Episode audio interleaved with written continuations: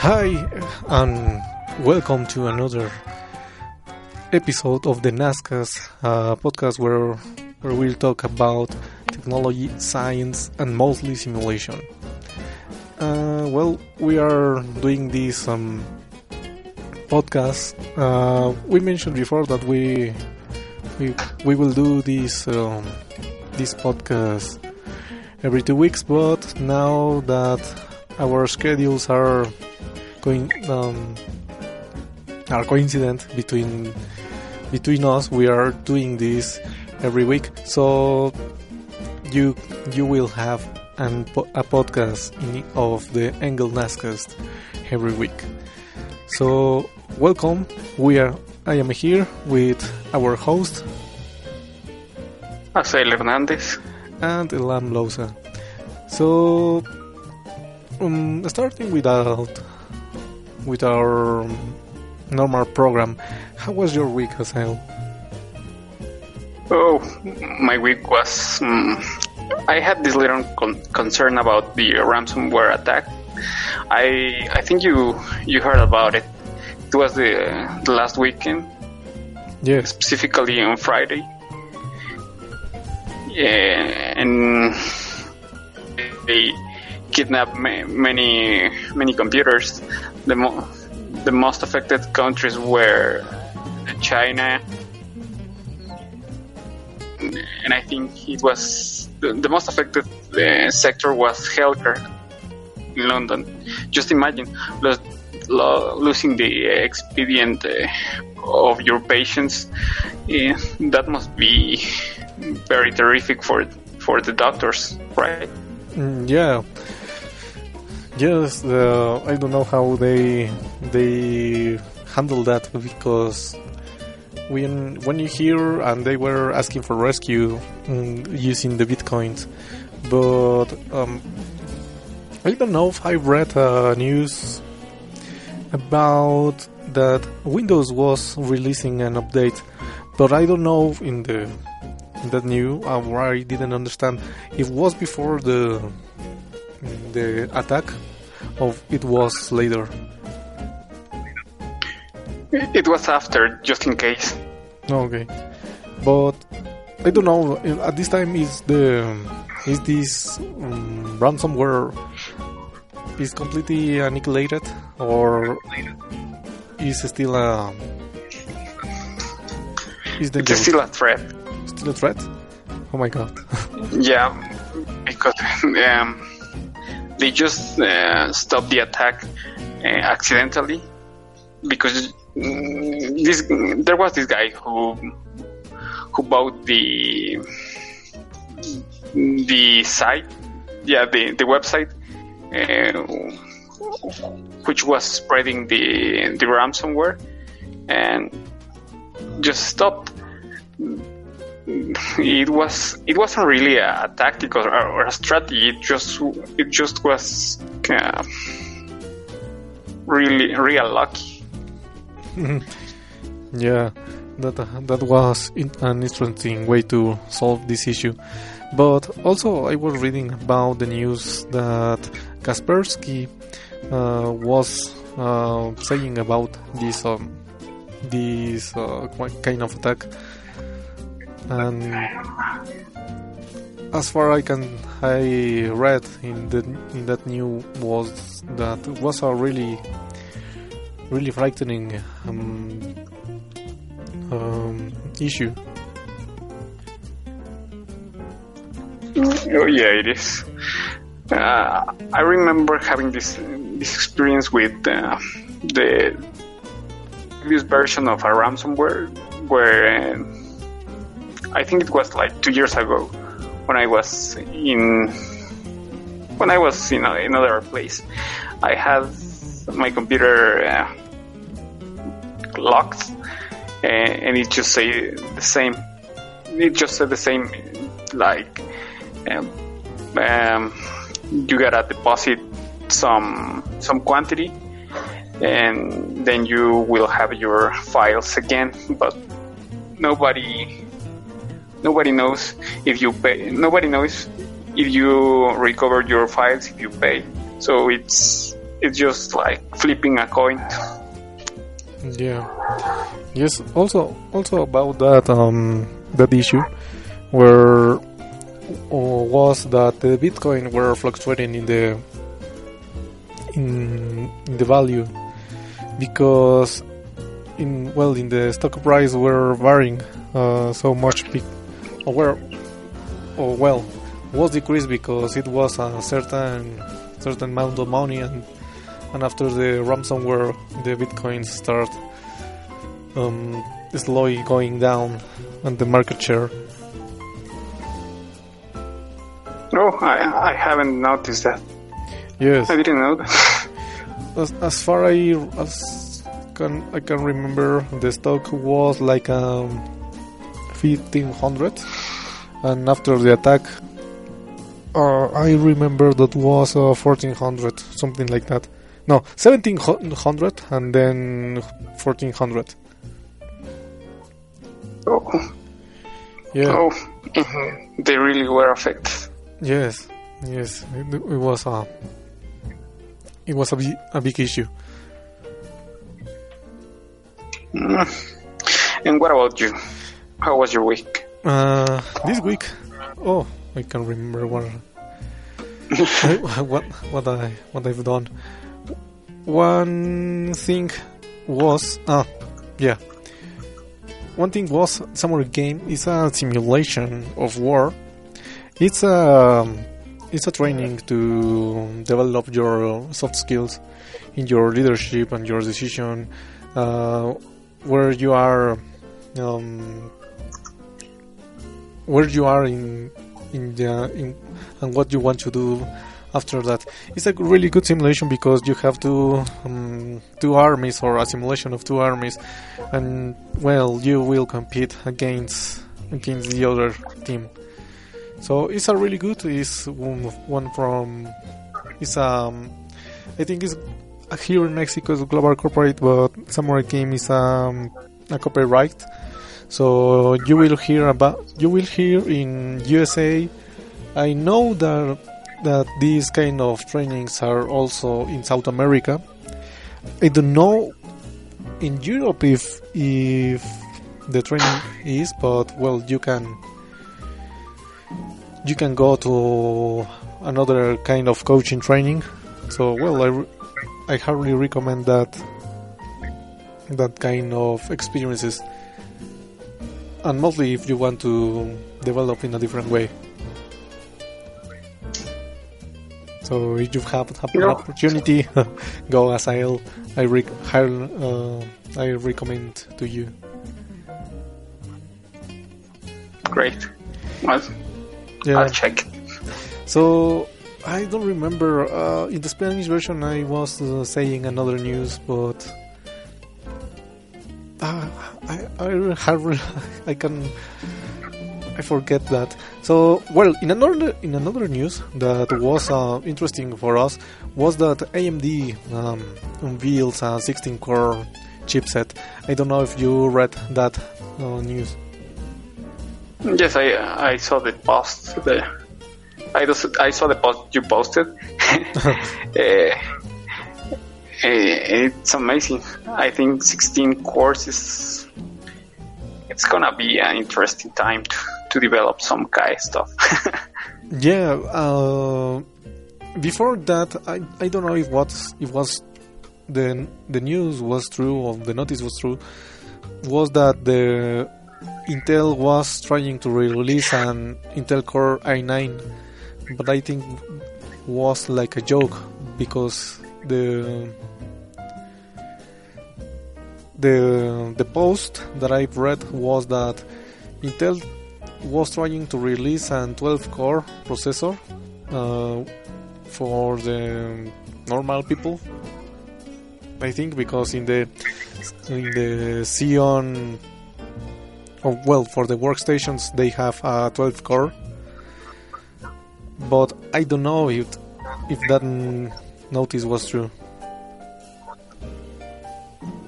Well, if that's not true, so they are going to be behind AMD Yeah. So they need to make sure they are developing a technology that matches that power.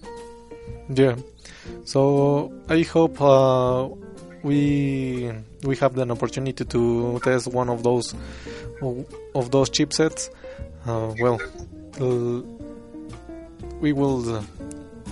We will have to wait to have more details on those chips. So, continuing with our part of the introduction, what is the quote of this week, Axel? Yeah, the quote of the week is: everything that can be automated will be automated. By Robert Cannon, Internet Law and Policy Expert. Well, I think, yeah, and I think it will be like 2025 or 2030 that almost everything will be automated. What do you think, Elam? Regarding the most recent news was like I agree with that quote, because going to an strange part of this podcast. Recently we heard so much things about sex dolls. So, if you can automate that, I don't know what else you cannot automate. Yeah, recently, you remember we make some payments, and I remember not going with a guy to give my money. Instead of, I was in front of a machine and I was just pushing buttons, and my ticket was all there. The operation a machine, not with human interaction. Yeah, that's also automation. Yeah, also that kind of machines that have in the bank. Also count the amount of money that you have. You can give to put the money, the paper in the machine, and it will count. So I was impressed in that. Yeah, me too. Yeah, but I completely agree with the quote of the day. So continuing with the format of the podcast, we will go to the topic of the week.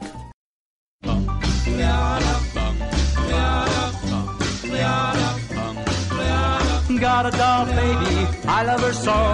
Nothing else like her anywhere you go. A man, she's anything but calm. A regular pint size atom bomb. Atom bomb, baby, little atom bomb. I want her in my wigwam. She's just the way I want her to be. A million times hotter than TNT. Bleada, bleada, bleada. Atom bomb baby, loaded with power, radioactive as a TV tower, a nuclear fission in her soul, loves with the electronic control. Atom bomb baby, little atom bomb, I want her in my wigwam. She's just the way I want her to be, a million times hotter than TNT. Bum, bleada, bum, bleada, bum, bleada, bum, bleada.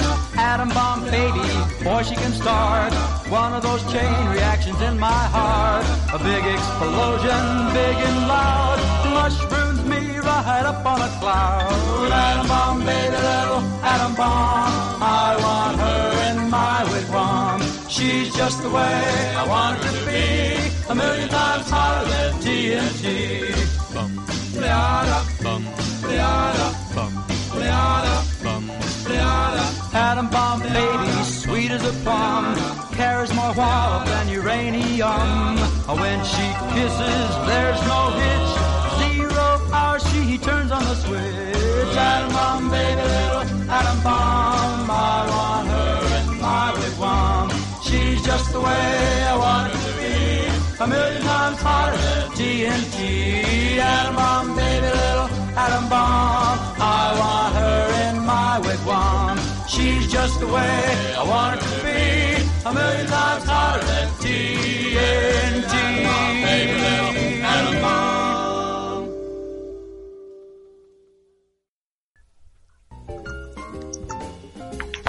Hello and welcome. We are back after this.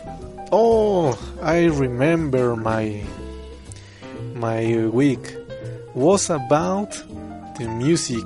That was a test about testing two violins. One was a recent one, and the other violin was an Stradivarius. So the test was to see if the Stradivarius is until now. I don't know if it's the one of the best violins in the world. So I will put in here the audio of the two violins.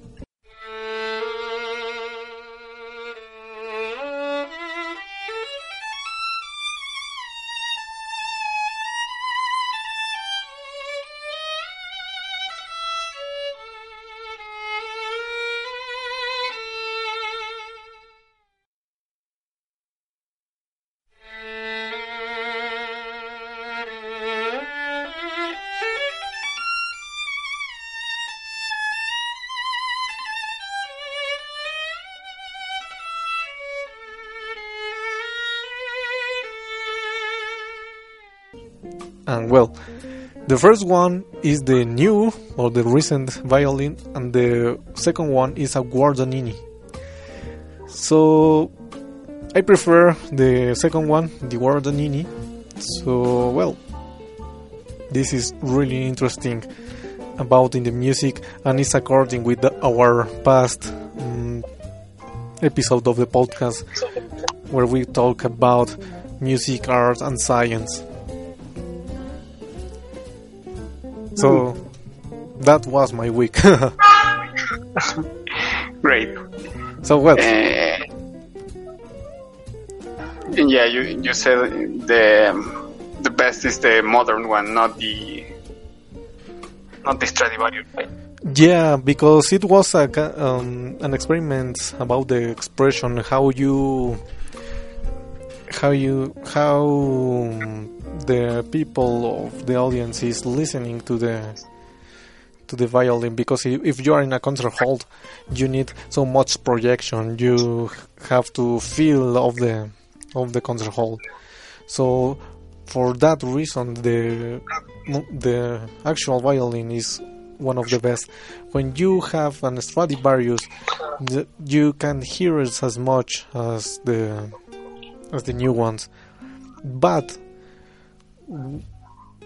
what the people say about this, what the musicians are saying about this, they said that an Stradivarius Guardanini of all that kind of violins are better with more piano music. I mean, slow volumes, because you have a richer sound in that kind of violins. So it's not all the violins. I'm generalizing with this news, but well, that's what they are saying. Okay.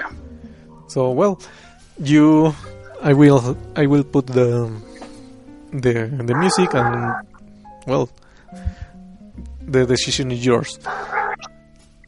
And well, yeah, that was my week, and well, now we are in the topic of the week. In the past weeks that we didn't record the podcast, we were having a test in front of one of our professors, and there was a question that we were curious to answer because we said something and he said another thing, which was not completely a game changer in our minds, but we thought at that point that was maybe our mistake in our conception. But well, we will figure out in this topic of the week. And our topic is autopilots. I don't know what are the definition of autopilot, Asael. What do you have to us? Well, autopilot. I think we have to give a historical perspective to before answering the question. Well, an autopilot is just. But yeah, you can start. You can start from the Wright brothers. Yeah, you remember Wright brothers, 1903. They have been attributed to build the first powered flight in December, and they have difficulties of controlling the early aircraft, and the progress toward longer flight times led quickly to the development of an automatic control system. Then in 1912, an autopilot was developed by Sperry Gyroscope Company and tested on a Curtiss flying boat. By 1914, the Sperry airplane stabilizer had reached such a state of development that a public flying demonstration was given in which the mechanic walked along the wing while the pilot raised his hand from the controls. Free stick. You know the free stick?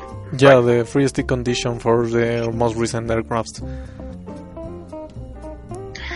And then the World War First, if you can give us what's next. Yeah, in World War One, 1914 and 1918, provide the impetus for a great progress in the aircraft design. So, however, a human pilot was perfectly capable of providing the normal stabilizing and control functions for the aircraft of this era. But after that, the aircrafts start becoming more and more complex.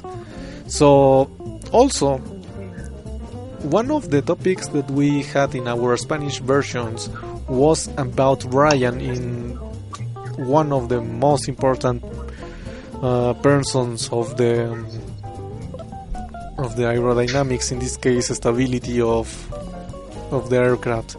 So, the small perturbation theory of aircraft dynamics, developed by Brian in 1911, helped to develop the stability derivatives in the 1920s. So, also with that, these derivatives were calculated, and also the theory was confirmed by flying test. So, that's a really, really good part of the aircraft history. So little practical use was made of the theory, because even the problem of finding the roots of a quartic equation was difficult at the time. If you are studying the stability derivatives, you will have a high-order equation depending of your type of aircraft, if you have most commercial ones or a private like a Cessna, it's not complex as a fighter. So finding the roots was one of the problems at the time. Also, the development of autopilots continues, using gyroscopes as the reference sensors and pneumatic servomechanics to position the control surfaces. Also, Sperry autopilot also helped to the Wiley post to fly around the world in less than 8 days in 1933. So, what do we have next, Azel? Okay, in 1930s, classical control theory began to develop. The need to design stable telephone repeater amplifiers with closely controlled gain led to the work of Black in regeneration theory and the Nyquist frequency domain stability criterion. You know, Nyquist. Yeah. The stimuli also led to Bode's complex frequency domain theory for the relationships between gain and phase, and his logarithmic plots of gain and phase. If you are studying control theory, Nyquist and Bode are gonna be mentioned many times. Then in World War II, more developments in control theory were needed because of the radar tracking and for the positioning of the guns and radar antennas. Here happened this with aircraft.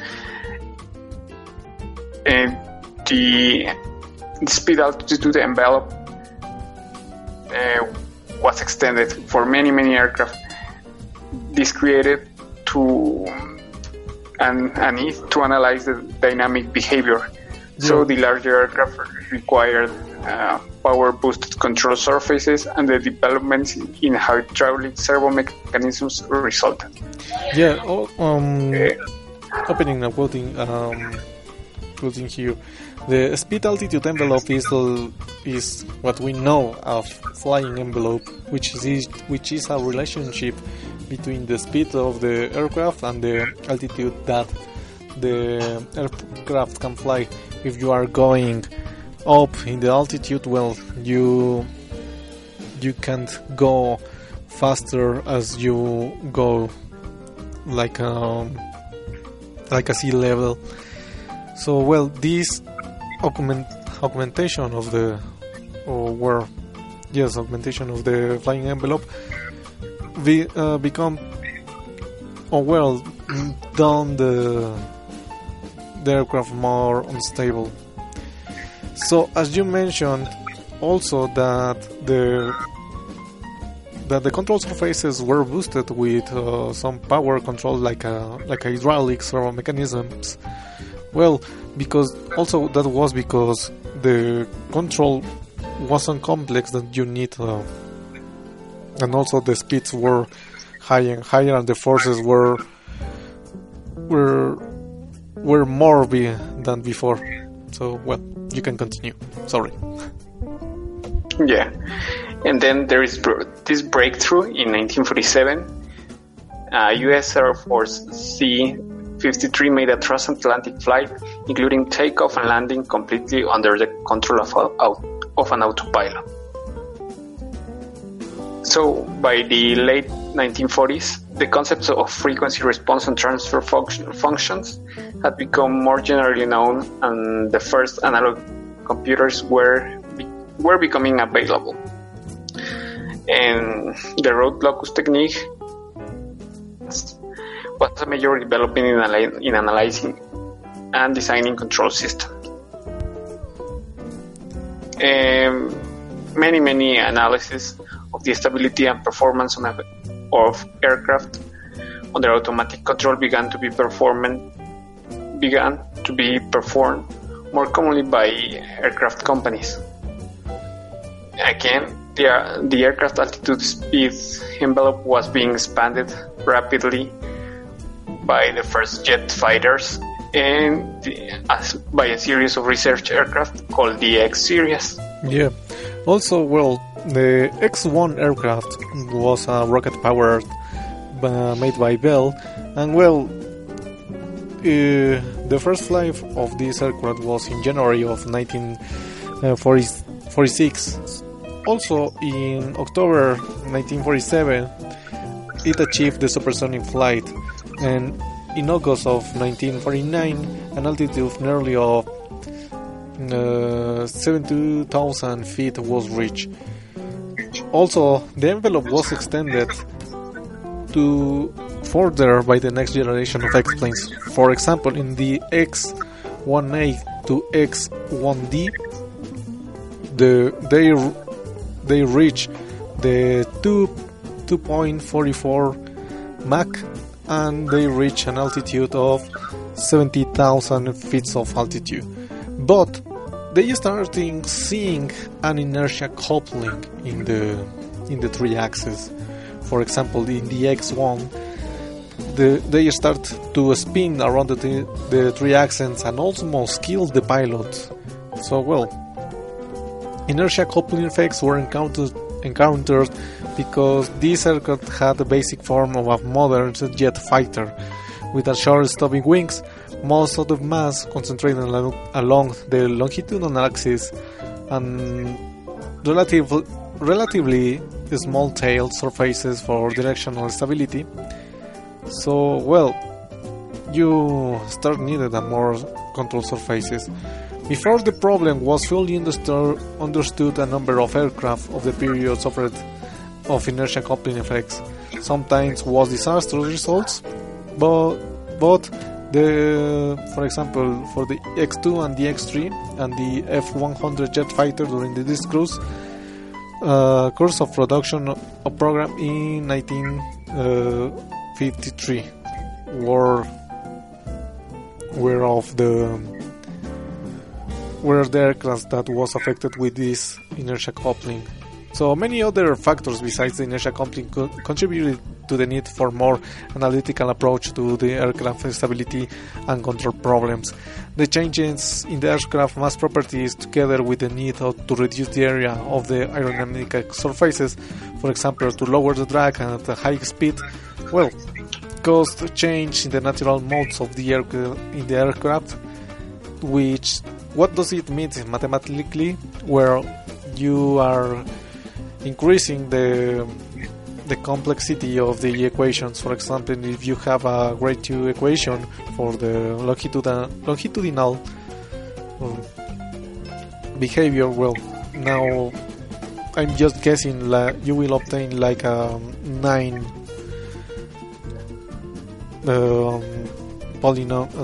grade polynomial. So, well, you are increasing the complexity.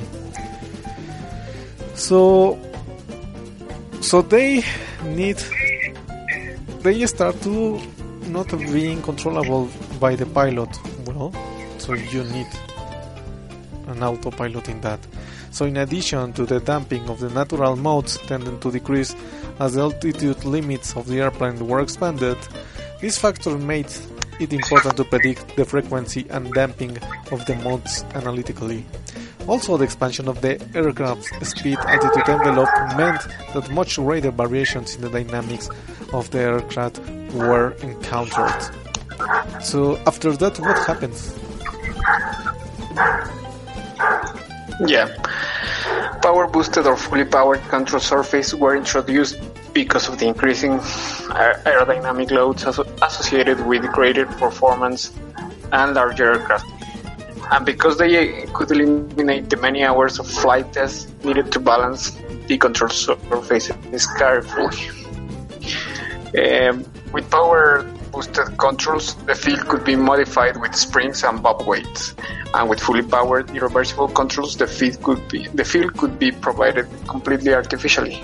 Thus, the handling qualities of the aircraft could be adjusted to be satisfactory over a very wide envelope. Power-boosted controls also made the use of stability augmentation, in which signals from the angular rate sensors could be fed to the control surface actuators to modify the natural modes of the aircraft. So, yeah, this facilitated the use of more complex autopilots. Yes, the stability augmentation was a really game changer in this. So by 1949, what happened? By 1949, so the first flight of the Havilland Comet, the aircraft that essentially defined the modern jet transport aircraft. In the early 1950s, the problems of supersonic flight up to Mach 3 and beyond were beginning to be investigated. The Lockheed X7 unmanned rocket plane was built to provide a testbed for ramjet engine. Ramjet engine is a kind of engine without any mechanical compressor, any mobile compressor, right? Yeah, compressor and you have compressor and turbine. You don't have that. You only are using the movement of the aircraft to make the mass flow pass through the engine. Yeah, cool. So during a 5-year test program beginning in 1951, it also provided information on high-speed aerodynamics, aerothermal dynamics, especially fuels, and essential materials.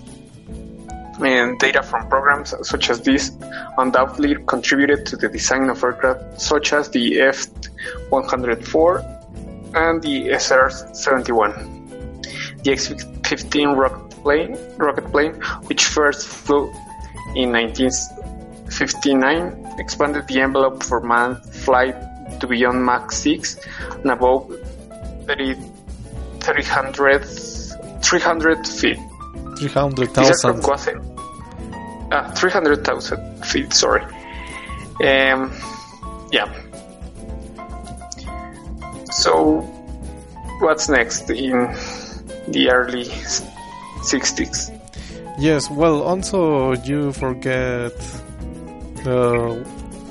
to mention that this aircraft, the X-15, was equipped with a Honeywell design adaptive control system that provided 3-axis stability augmentation and the transition from aerodynamic control to the reaction control as the aerodynamic controls became ineffective at a high altitude.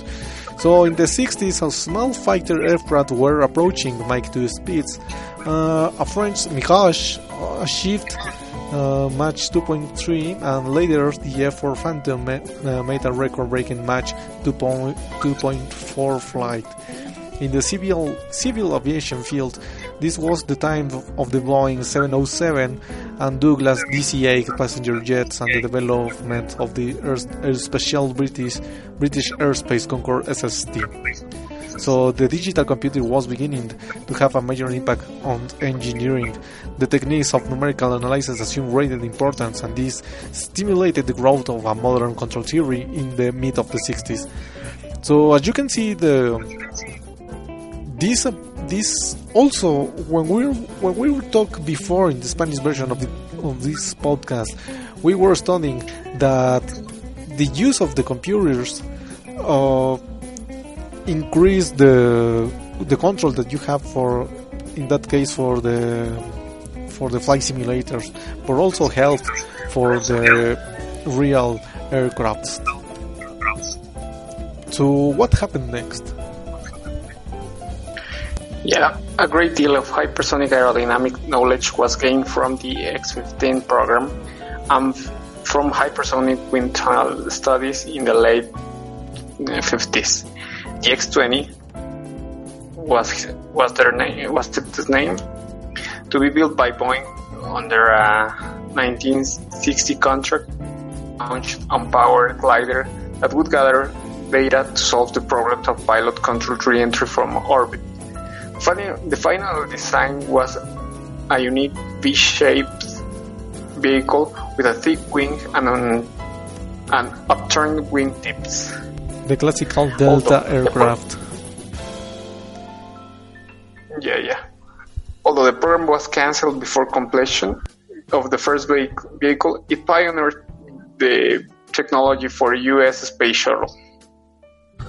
Later, the unmanned asset and prime X-23A vehicles provided flight data on structures, materials, control systems, and other technologies for maneuvering re-entry.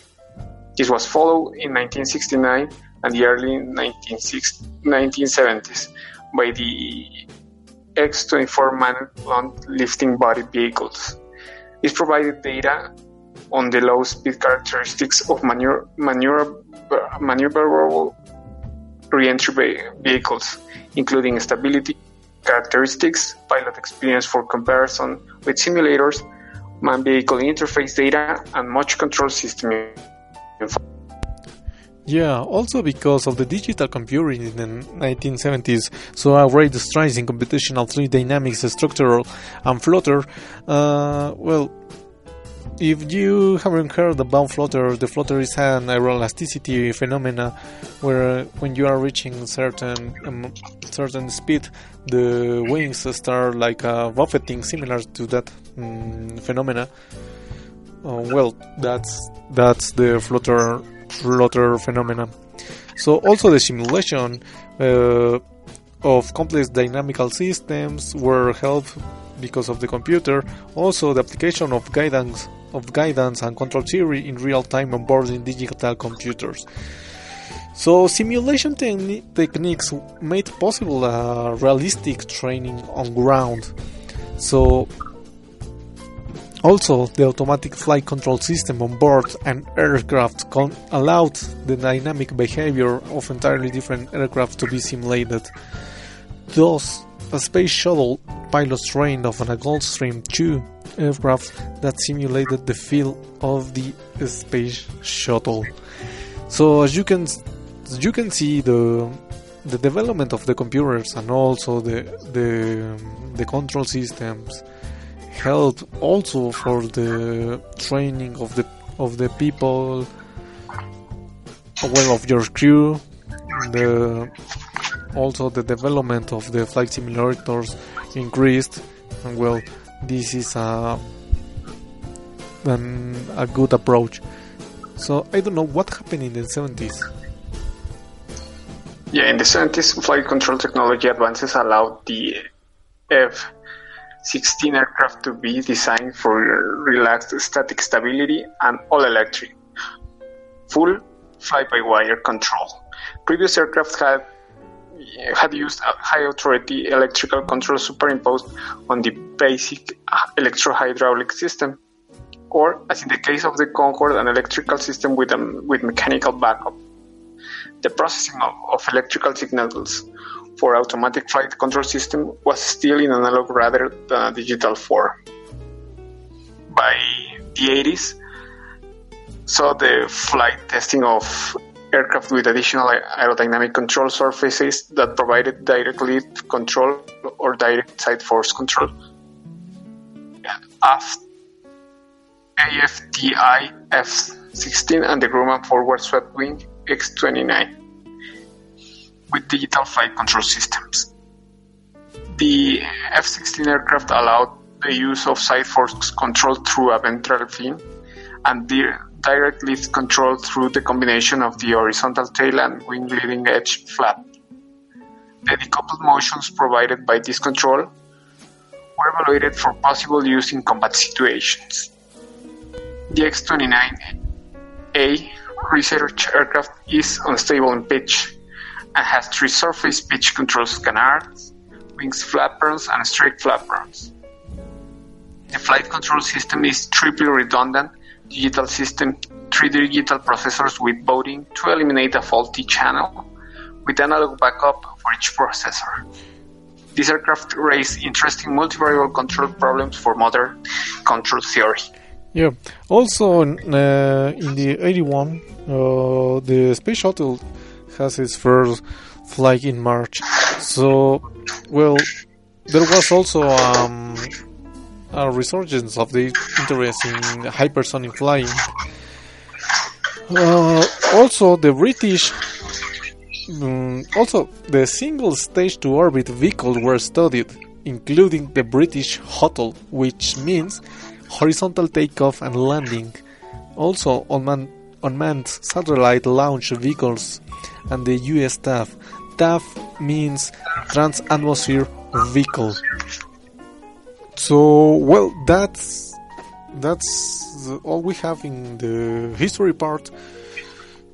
So, what does this mean to the definition of the autopilot? What does that mean? Yeah, I think it's the replacement of of the human to accomplish a task. It could be just following a path, following a signal like VOR or heading, maintaining an altitude, or maybe the angle of attack, stuff like that, you know? Yeah. So basically, it's something that helps you to fly the aircraft. So also there was well, you mentioned that definition of the aircraft. What was the? Why do we need these kind of systems? Well, basically we need these systems because of the large variation in dynamics, which cause large variation in the coefficients of the dynamic equations.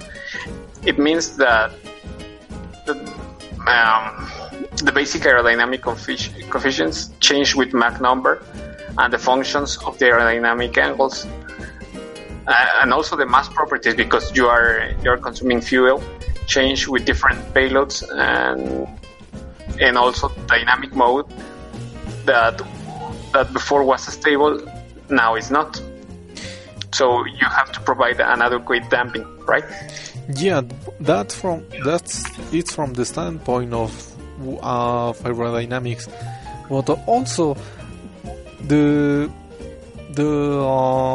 aircrafts become more and more complex, because in the first right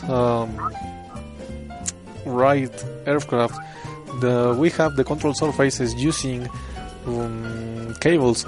So after that, we increasing the number of the control surfaces. Also, the forces were increased because we expand the span of the aircraft. So the forces that you feel in the stick were more and more increasing. You also augmented the amount of, well, you increase the amount of buttons that you have in the cockpit. So also the engines become more and more complex.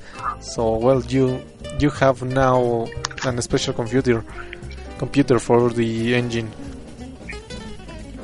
So having an autopilot will help you to control the aircraft. So also, what are the functions now really in the most, well, what do you avoid using an autopilot?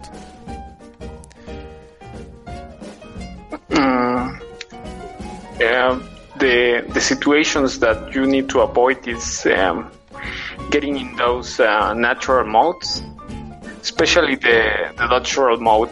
Yeah, because it could be a tragedy.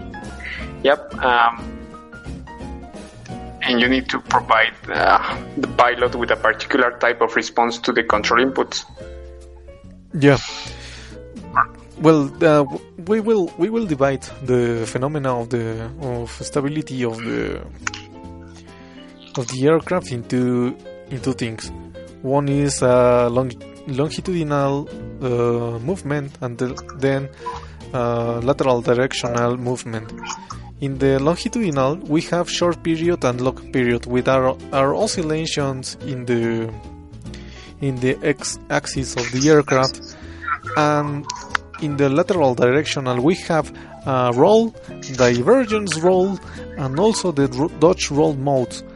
The roll mode is the pure roll, you are rotating in the aircraft.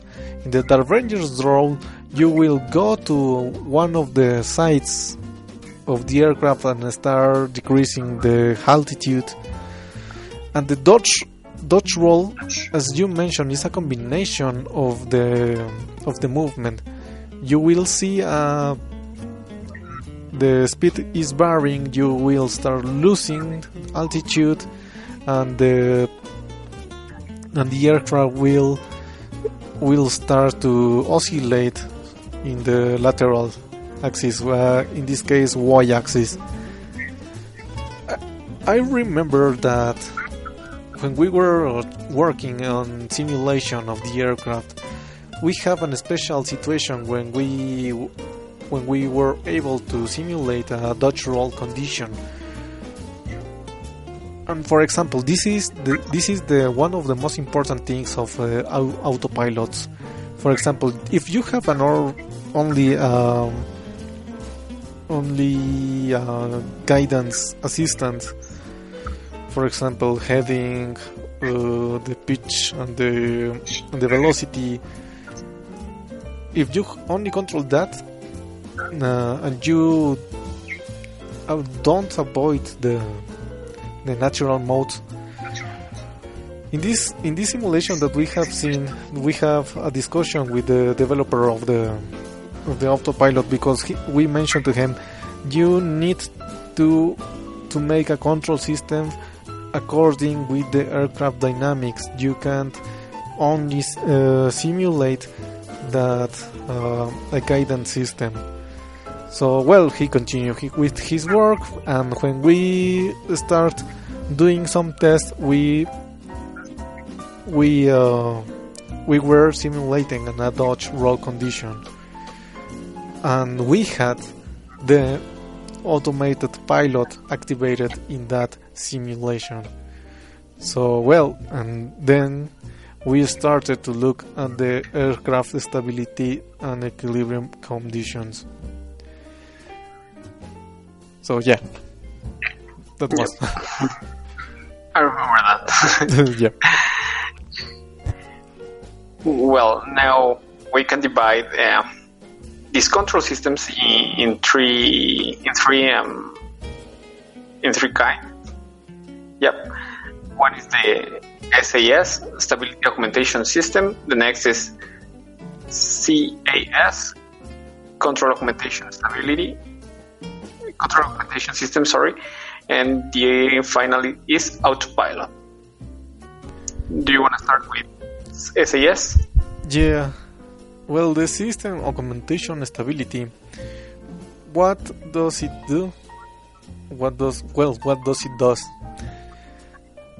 For example, most of the high-performance commercial and military aircraft require in some form stability augmentation. For example, if you are using an autopilot, you will need to avoid the fugoid mode, the Dutch roll modes, divergent modes, and well, using, for example, the SAS typically use sensors to measure the body axis angular rates of the vehicles and feedbacks possessed to the version of these signals to several mechanisms that drive the aerodynamic control surfaces.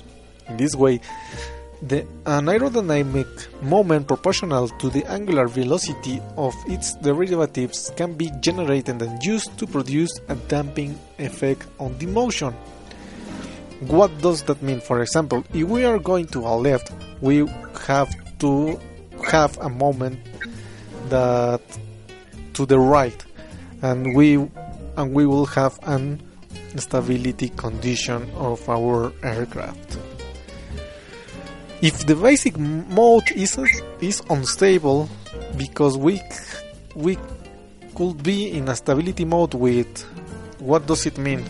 If we are stable, if we apply a force to the motion, we won't lose more or kind easily the movement that we have. If it's unstable, we only put a little fly in that, and the aircraft will start to lose, and well. Also, in the equilibrium part, we have the equilibrium of forces, which are different. For example, in an equilibrium point, we are in a static position. In stability, we can go and, for example, in a vertical oscillation, but we continue stable in the aircraft. So there is no big point on that. But that's a SAS part. What What's about the CAS? Yeah, the CAS is mostly for high-performance military aircraft. Why is this? Because the pilot may have to maneuver the aircraft to its performance limits and perform tasks such as precision tracking of targets. Specialized is when is needed. So the flight control technology has advanced to the point where the flight control system can provide the pilot with selectable task-tailored control laws. For example, although the role of fighter aircraft has changed to include launching missiles from a long range, the importance of the classical dogfight is still recognized. A dogfight places a high maneuverability and agility. I mean, the ability to change maneuvers quickly. So, CAS such as roll rate, pitch rate, normal acceleration, and lateral directional. This means high performance military aircraft must have a specified roll rate, a specified pitch rate in order to avoid the attacks of the opponent, or maybe the right tracking of the other aircraft. Yeah. So why military aircraft needs this kind of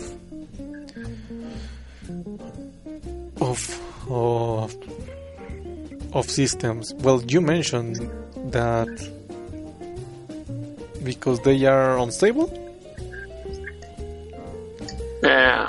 I think I didn't mention it, but yeah, they are pretty unstable, and this is an advantage when you want to be your aircraft real maneuverable, because pretty stable means it's hard to maneuver, but unstable it's easy to maneuver, right? Yeah, but it makes uncomfortable. Yeah. But. That's why we use computers, as you said earlier. We use computers to make it safer. Yes. For example, if we are looking in the design standpoint of the aerodynamics, for example, we will use a high. I don't know in English. High wing, which is in the top of the fuselage. Also use the dihedral angle, trying to avoid a swept angle of the wings. So that's from the aerodynamic standpoint, but to make more easy to control your aircraft. But for example, in the combat,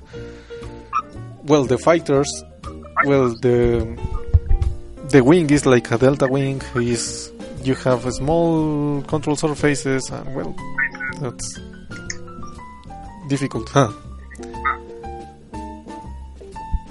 Yep. Yeah, absolutely. Well, passing to the autopilot, well, it has to control the pitch altitude, and hold it. Also, altitude hold, the speed, Mach hold, automatic landing, roll angle hold, tongue coordination, and heading hold using the VOR, which are the radio frequencies. So that's from the navigation assistance standpoint for the autopilot. But also, for example, we have different kinds of autopilot. We mentioned that we have a 3-axis control, but well, we have 3 levers of control in the autopilot. For example, a single-axis autopilot controls in the aircraft, which is only for roll. That's only for wing levels. Then we have a 2-axis autopilot, which control an aircraft in the pitch as well as roll. And Finally, we have a 3-axis autopilot which adds a control in the yaw axis. But that's not only in the autopilot. Now we have an ILS. What are those? Well, yeah, ILS, I remember it's Instrument-Aided Landing System. There are many categories. Category 1 permits pilot to land with a decision height of 200 feet. The Category 2 with a decision height of 200 feet and 100 feet. And so on, and I think the airport here in Mexico that really has an ILS, it's the only one. It's Toluca, I think, but maybe you have another information. I think I can't remember really if in Mexico City we have an ILS 3. Because of the height, because it's a pronoun some descent. Well, you have to arrive highly with so much speed, but no, I can't remember at this time. Well, let's say we have a. Here in Mexico, an ALS instrument. Yep. for the proper landing. Yep. Yeah, there is also what categories? Yeah, the category 3A, and this permits pilots to land with a decision height as low as 50 feet, and category 3B. This permits pilots to land with a decision height less than 50 feet or no decision height and forward visibility of 200 feet. And finally, the category 3C is it's like 3B but without decision height or visibility minimums, such also known as 0-0. Yeah, so basically what we are saying is that the autopilot is capable to take off, to fly the aircraft, and also land it without any problem. Yeah. So, well, now I want to make a question about not aircraft, because we were highly dedicated to the aircraft part, but what is your perspective in cars? Because we are seeing more autonomous vehicles. Yeah, absolutely. We need autopilots in cars. And especially we have a problem with the traffic jam. I don't know how long have you been in traffic jam. I think I have been like 3 hours, and that's the worst for me. And just imagine pushing the brake, pushing the gas with your feet. It's just very, very tiring. So an autopilot could have this done, and I don't know, you maybe take a nap or chatting with your friends, but without the pressure of paying attention to the road. Yeah, but also, well, in the past few months, we heard about some accidents that happened with Tesla cars, but I don't know which kind of technology they are using. Tesla uses radar sensors. Yeah, radar sensors and ultrasonic. They don't use LiDAR I don't know exactly why, but they don't use it. Yeah, they are not using Lidarberg. Yep. And I think those accidents were because of the weather.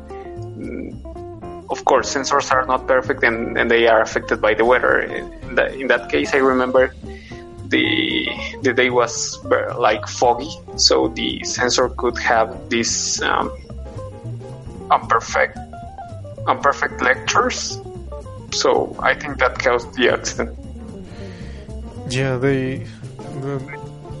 I don't know. I think we need to start looking in more complex automation systems, because at the end of the day, we don't have a communication between cars or between the environment. We are only using sensors to sensor the world. Yeah, we don't have this communication yet, but I think eventually we will have it. Yeah, so, well, we need to start working more in that. I don't know. Well, one of the challenges was to start becoming the cars more and more intelligent, and the challenges was for the 2020, as far as I remember, or 2021. 2021, yeah. Well, I don't think that's gonna happen so quick. I think for 2030 it could be. I don't know. What about you? I think yes, that is possible, because we are increasing the power of the computing. For example, we were saying in the first part of the podcast that AMD unveils the 16-core processor, but. Well, just imagine having that kind of processor in your car. Yeah, but also we need to develop better sensors. As we said earlier, ultrasonic sensors, they don't work really good with adversive weather. So that's also a part that we need to really work on. Yeah. Also, well, in aircrafts we have at least 3 support or auxiliary systems to fly. For example, if you lose an engine, you have another engine. If you have lost the two main engines, you have another engine which becomes magically. No, that's not true. But we have redundant systems. For example, in autopilot, you can drive. When we pilot the aircraft using the stick, using the I can remember the panel of the cockpit, and then you have the panel lower panel in the aircraft. Also, you can fly using the FMS. You can fly using that. So we have our. We have one or more systems. But what do you think about cars?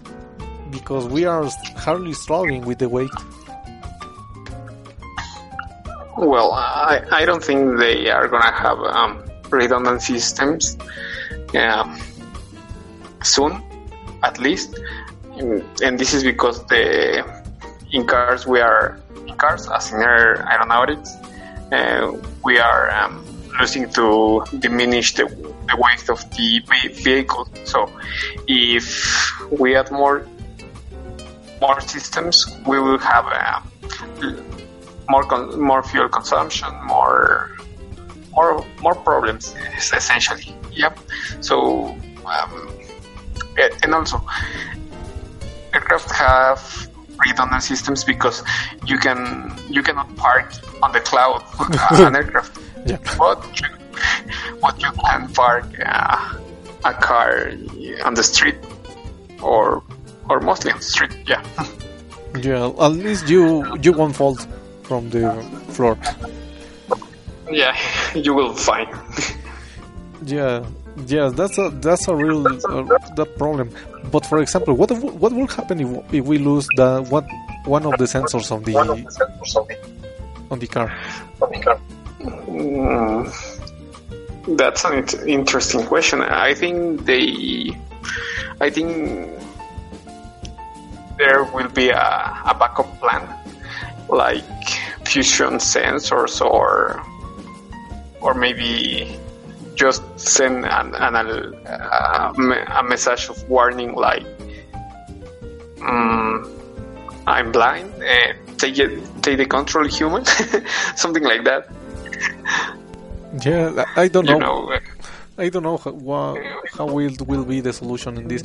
But for example, I'll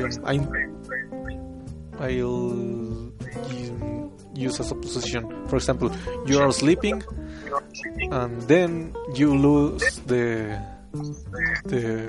primary sensor. I don't know. And how the car will advise you that you have lost. For example. Yeah. There is another question. When we have an aircraft, we have different computers, which are sensing different buses of communications. Even we have that redundant computer systems, which are independent from one to another. But what happens if your navigation system in the car uses one of the computers and you lose that computer, which is controlling all the car? I don't know. Well, that's very interesting. I don't know. Maybe that could be just like aircraft. You remember the sounds? They are pretty disturbing, pretty annoying.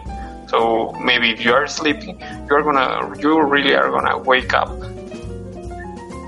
So yeah, and if the main computer fails, I think the car just should shut down and to a accident. Yeah. It doesn't matter if you are in the road. I think down and communicate with the other car. Say, here's an accident. Here's an issue with this car. So keep it safe. Something like that. Yeah, I don't know. Well, I think that's all from the topic of the day. I don't know if you have anything else to say. No, I think we covered this topic very good. Okay, so I have the hope that we start doing this series of flight simulation because in the Spanish version we have different episodes before this. And well, this series of flight simulation. So well, I hope that we are start doing that, and well, at least we are doing this more continuous. So well, that's all the part from this topic of the week. Let's go to the final part. Breakfast up, dance, so with no word to say, eyes wide open, can't explain this feeling. On edge as anxiety haunts my reality. Where is tomorrow? Tell me that day has gone. These days are shrouded in darkness, an endless night where dawn never comes. While in the rain stop pouring on this empty world, I'm stumbling through this nightmare. People around me don't seem to care, but that doesn't mean you can leave me there feeling hurt, all alone, chasing after foreign dreams. All my goals, just the sounds that I should not believe. Do I face reality?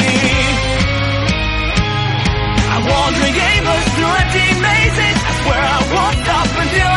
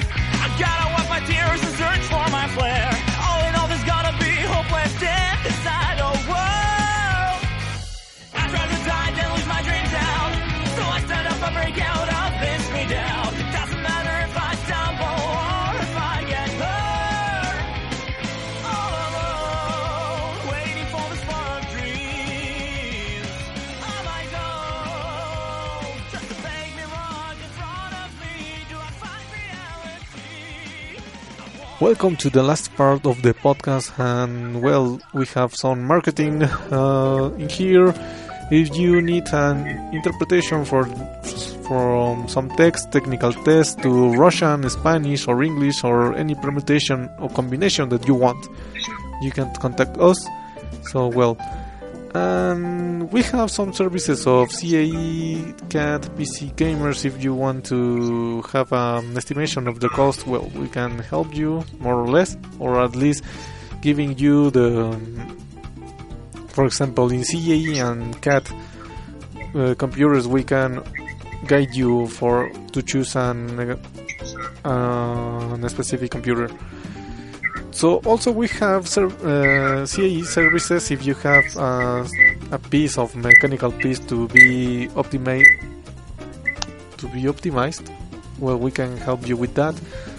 Also we have some services of power computing if you have, for example, a model and you want to reduce the amounts of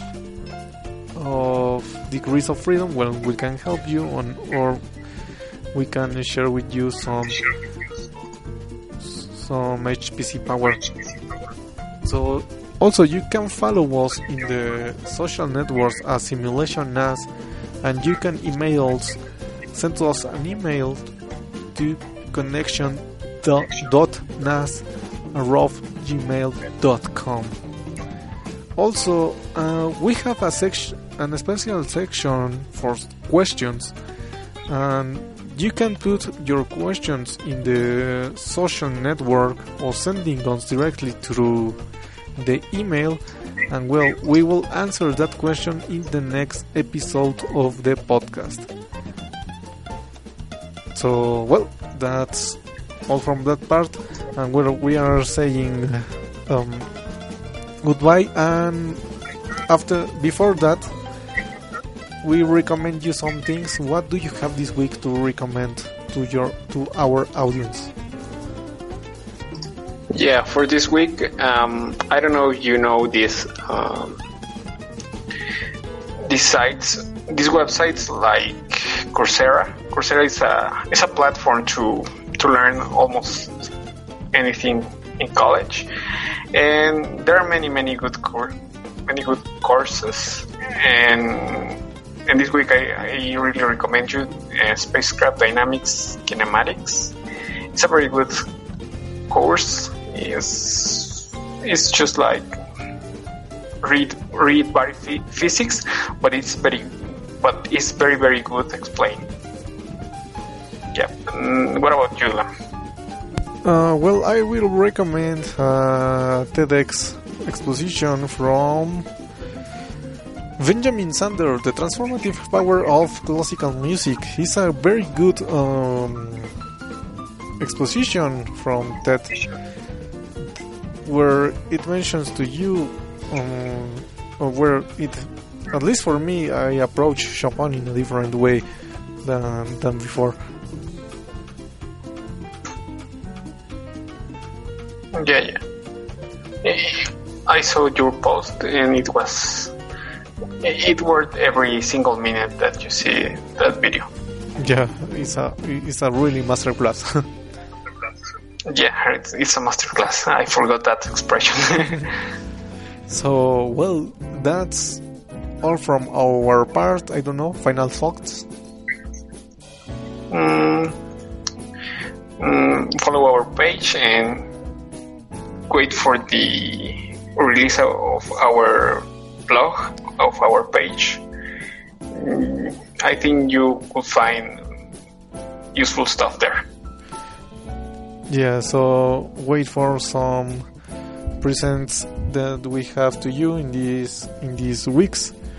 We are continuously working in this kind of stuff.